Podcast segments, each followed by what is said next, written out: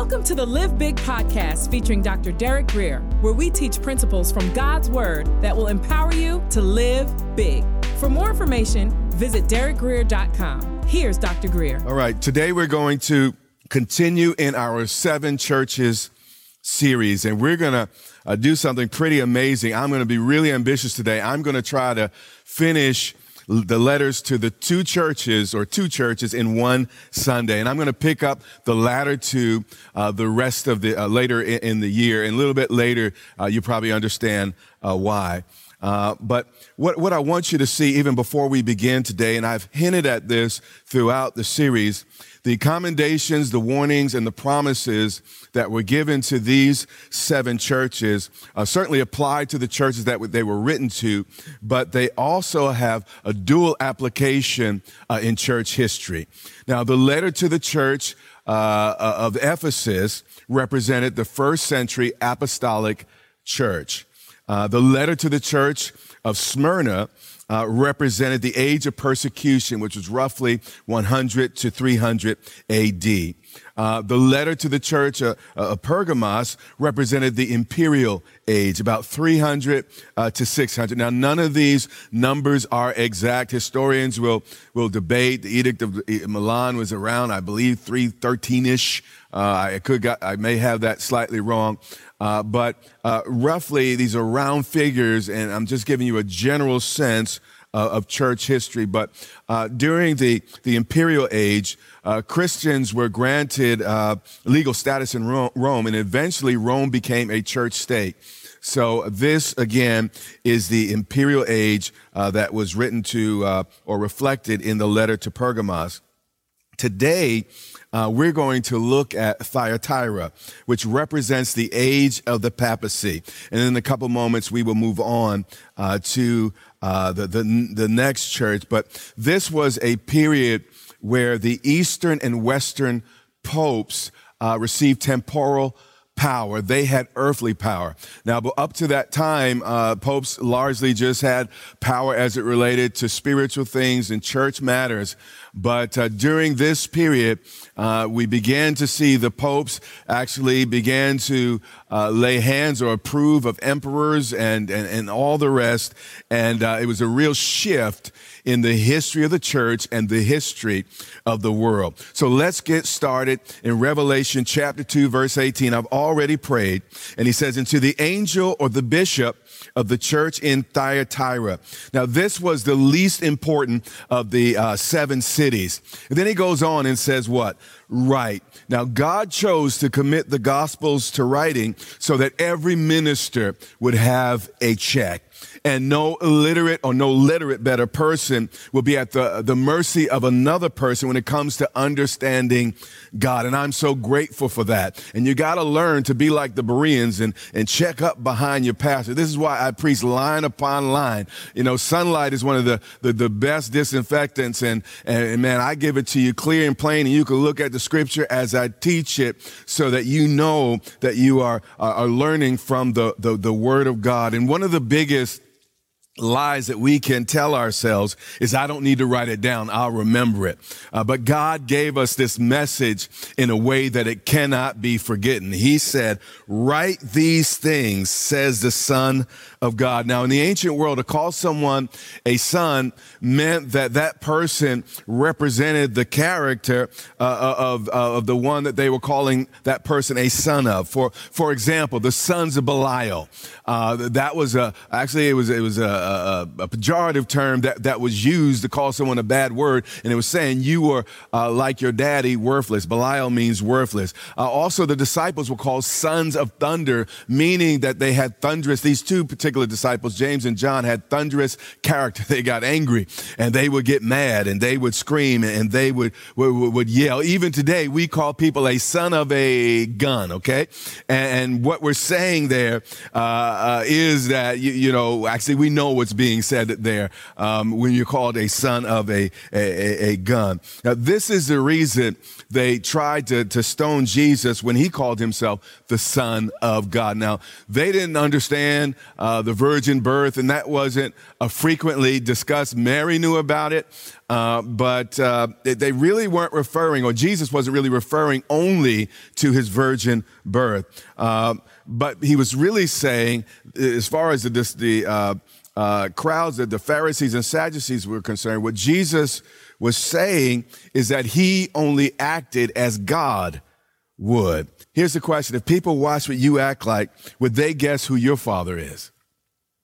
He said, These things says the Son of God, the one who shares the exact nature and imprint of God's character, who has eyes like a flame of fire. Now, this may seem strange to us, but there was no electricity back then. You didn't just flip on a switch. The only light you had at night was either from a torch or a candle or, or a fireplace. So, uh, fire was associated with light and, and also heat for, for cooking. But what we see here is the fact that the light came from Jesus's eyes tells us that he has the innate ability to see through any darkness. Jesus knows all and he sees all. And his feet like brass. We talked about this earlier. Brass is a very, very, very heavy metal. And if Jesus puts his foot down, there's not a whole lot anyone can do. And he said, I know your works, love, service, faith, and your patience. Now, all he says here is that he knows these four things without commending them for these things, meaning these things existed, but Jesus was not impressed. And as for your works, the last are more than the first. Now, Jesus is always looking for opportunities to praise us.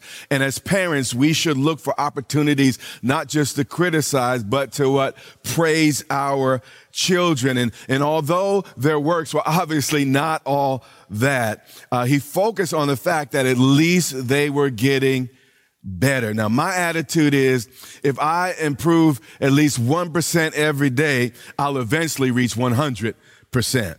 He said, nevertheless, I have a few things against you. Now, this is the, this is the moment in the letter.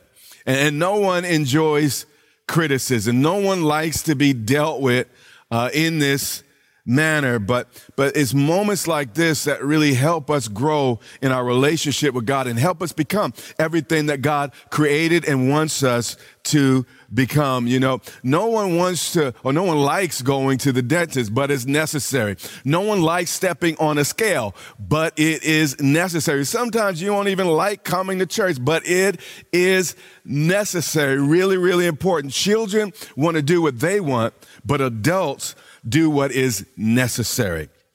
He says, I have a few things against you because you allow, you permit, you tolerate certain things. That's why when I hear words like tolerance and I read the Bible, I, I, I get I get concerned because you know I, I wouldn't tolerate someone uh, harming my child. I would not tolerate uh, someone uh, uh doing uh, a wrong uh, in, in, my presence, at least as, as, much as it depended on me. I'm not trying to control everyone around me, but uh, here the, the issue is what they tolerated, what they allow. And you can't complain against or about what you allow. This church had a problem.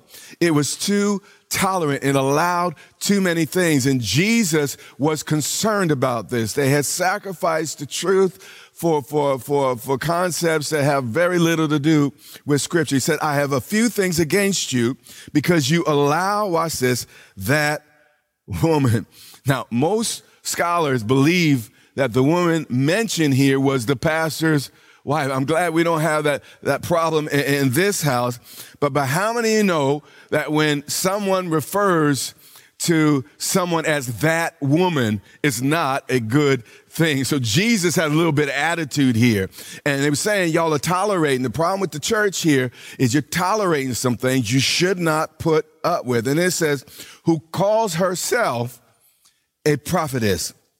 Now, how many y'all know some people who, who, who, who called the, themselves into a role that God never did? Uh, the old folks used to say, you know, uh, some people were sent, but others just went.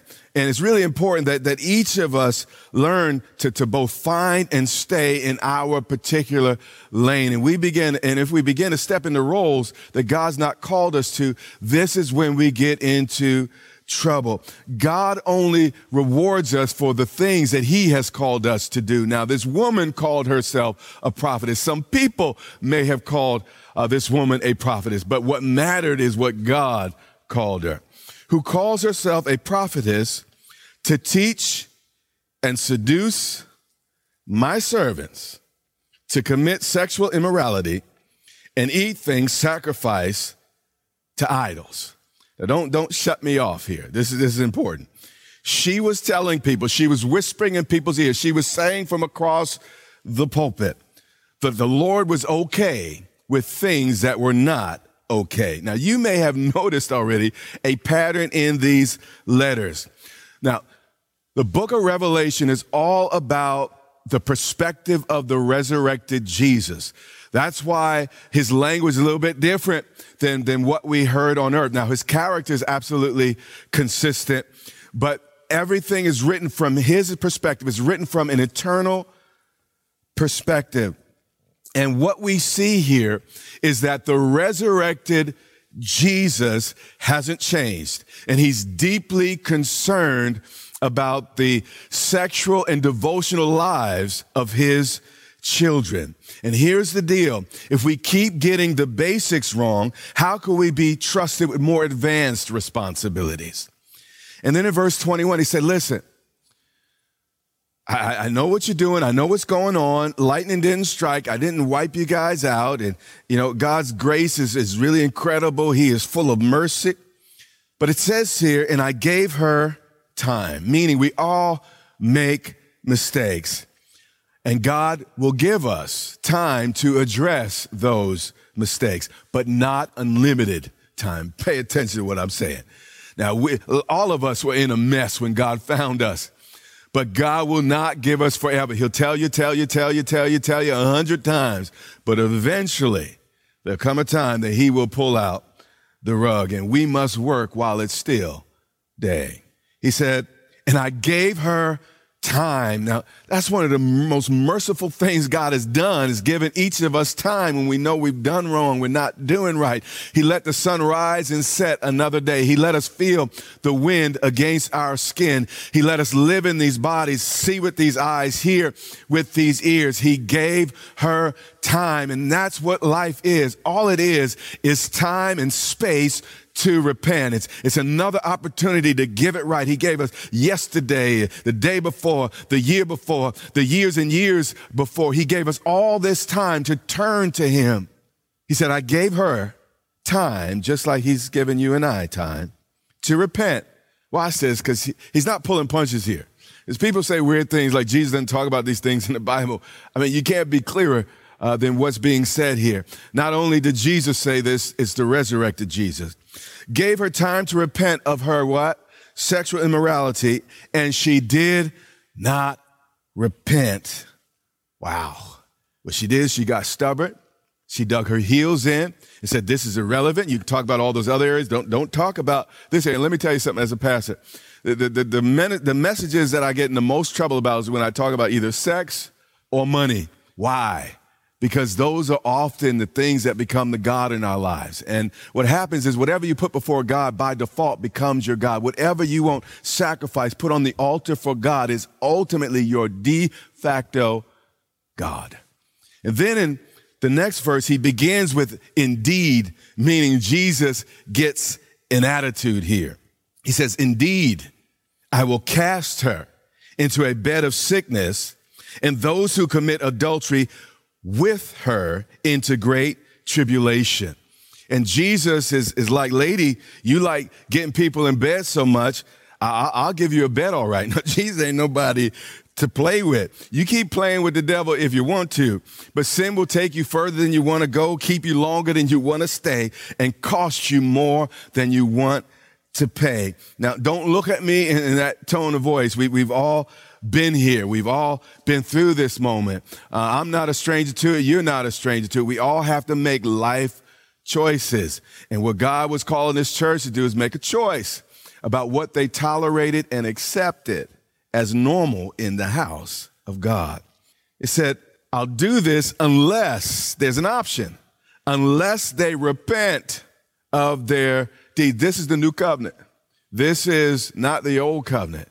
And Jesus is saying that, hey, if you turn, and this, this is my heart, he's saying, I want you to turn. Listen, I'm, I'm not trying to harm you, kill you. I don't want to go there. But hey, you must make an about face. You must make a U turn on the road you are traveling if you are going to really experience the fullness of my favor. Unless they repent of their what? Deeds. So people thought they were getting away with it, uh, but uh, you know, just give it time. Life has a way of catching up with, with, with all of us, and it's amazing. A lot of us, when you hit about forty, that's when your life really begins to show on your face.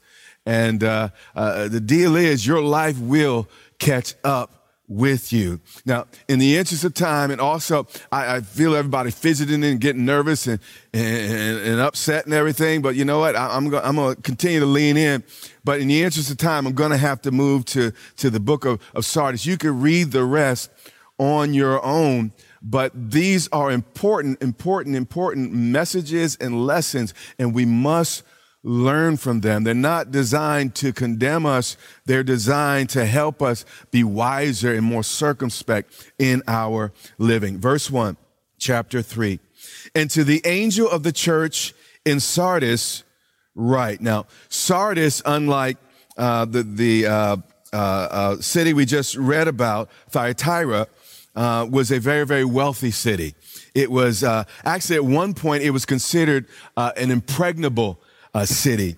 Uh, according to Herodotus, who was a, a Greek uh, historian, now before the Persians attacked uh, Sardis, uh, Cyrus the Great, by the way, came, you know, all the way from Persia to, to, to destroy the city. He was conquering the world, and, and this city was, was in his path. And the, the issue was when, Sardis, uh, when Cyrus got there, he couldn't find a way up the ridge on which the city was was built. And you should see on your screen now uh, an image of that that city. That the city was built, or at least the palace of the king was built on that cliff. And when enemies came, everybody would go behind those walls uh, uh, with the, the, the king. So what Cyrus did, he's really smart. He offered a reward to the first soldier that could find a way uh, up the, the the cliff. So uh, one day, you know, one of the Persian soldiers were, were, were, were, were, were sitting there and they're watching the city. And, and one of these soldiers uh, from uh, uh, Thyatira, I'm sorry, uh, from, we're, we're in Sardis, I'm so sorry. Uh, one of the soldiers from, from Sardis uh, dropped his helmet from the side of the wall of the city. And the soldier watched as that soldier came down from the wall and uh, that soldier got his helmet, and then he went back up using a secret trail in order to retrieve his helmet. So when that soldier saw the secret trail, that was the very trail that evening that Cyrus brought his army up the hill. And then amazingly, he found the city unguarded by soldiers. What happened here? The people of Sardis were so confident in their natural defenses that they no longer even watched. And this is, in many respects, the church of Sardis represents our current age. Overconfident Protestantism. And then he says, These things says he who has the seven spirits of God. So this is the one who is complete and actually unlimited in his control and influence on the Holy Spirit. And the seven stars, the one who has ultimate authority over every authentic and legitimate church. And he says, I know your works. Again, we talked about Thyatira. Now we're talking about Sardis. And he's using the same pattern.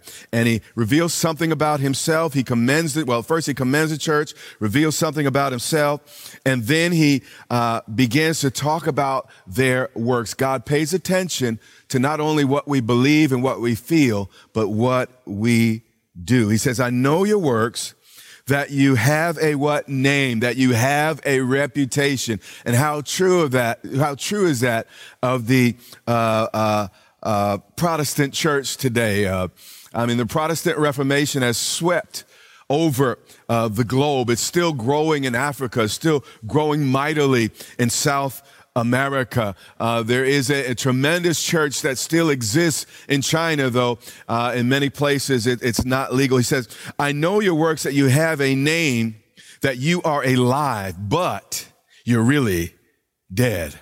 Now, here's what I know. Uh, the devil stops fighting dead people because they're no longer a threat. And the day the devil stops uh, uh, uh, fighting me and stop, stops having, having people have something to say about me, I know it's time to retire. I know that I'm, I'm done and it's time for me to move on. I want you to notice something about this church at Sardis. They faced no persecution. They had no struggle, but the real problem was they would soon lose their fight.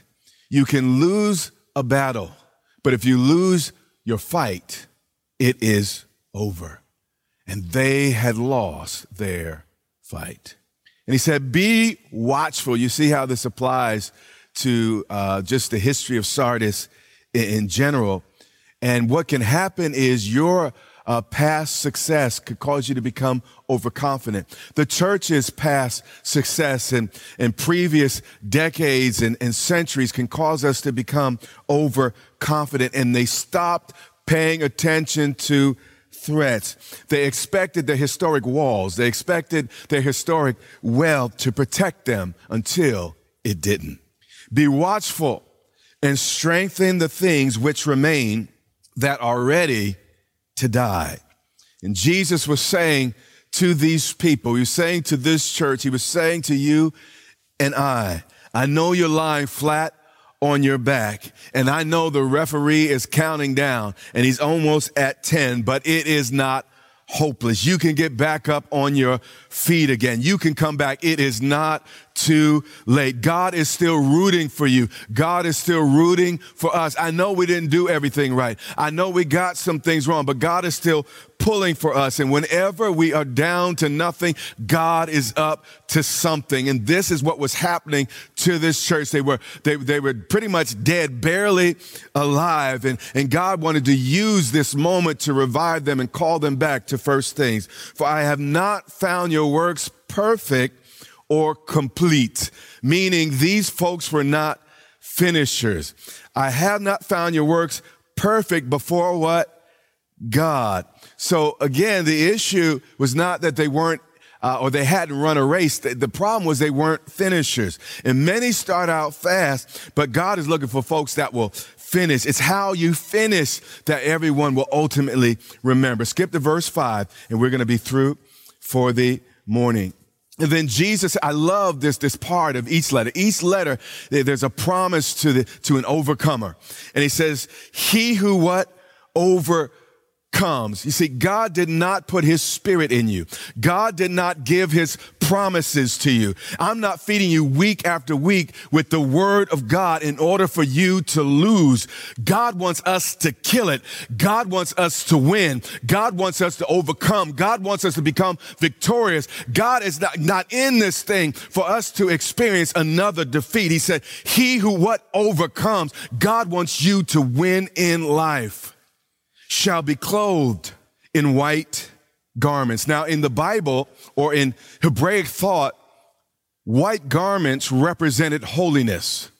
But in Roman thought, and he was writing this to the Roman world, white garments represented victory. So we see here that it's our dedication to the Lord, our holiness, us being set apart, putting God first, that's going to cause us to have real victory in life.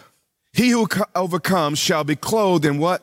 White garments. The only reason, the only reason the devil is, fighting and trying to talk you out of your faith so much and so hard is because he knows that's the only thing that can defeat him. The Bible says that this is the victory that overcomes the world, even our faith. So again, the reason he wants you to get out of faith, the reason he wants you to stop listening to me, the reason he wants you to get you out of this book is because he knows that it's the word of God that will ultimately defeat him and stop him in your life. You have been listening to the Live Big podcast with Dr. Derek Grier.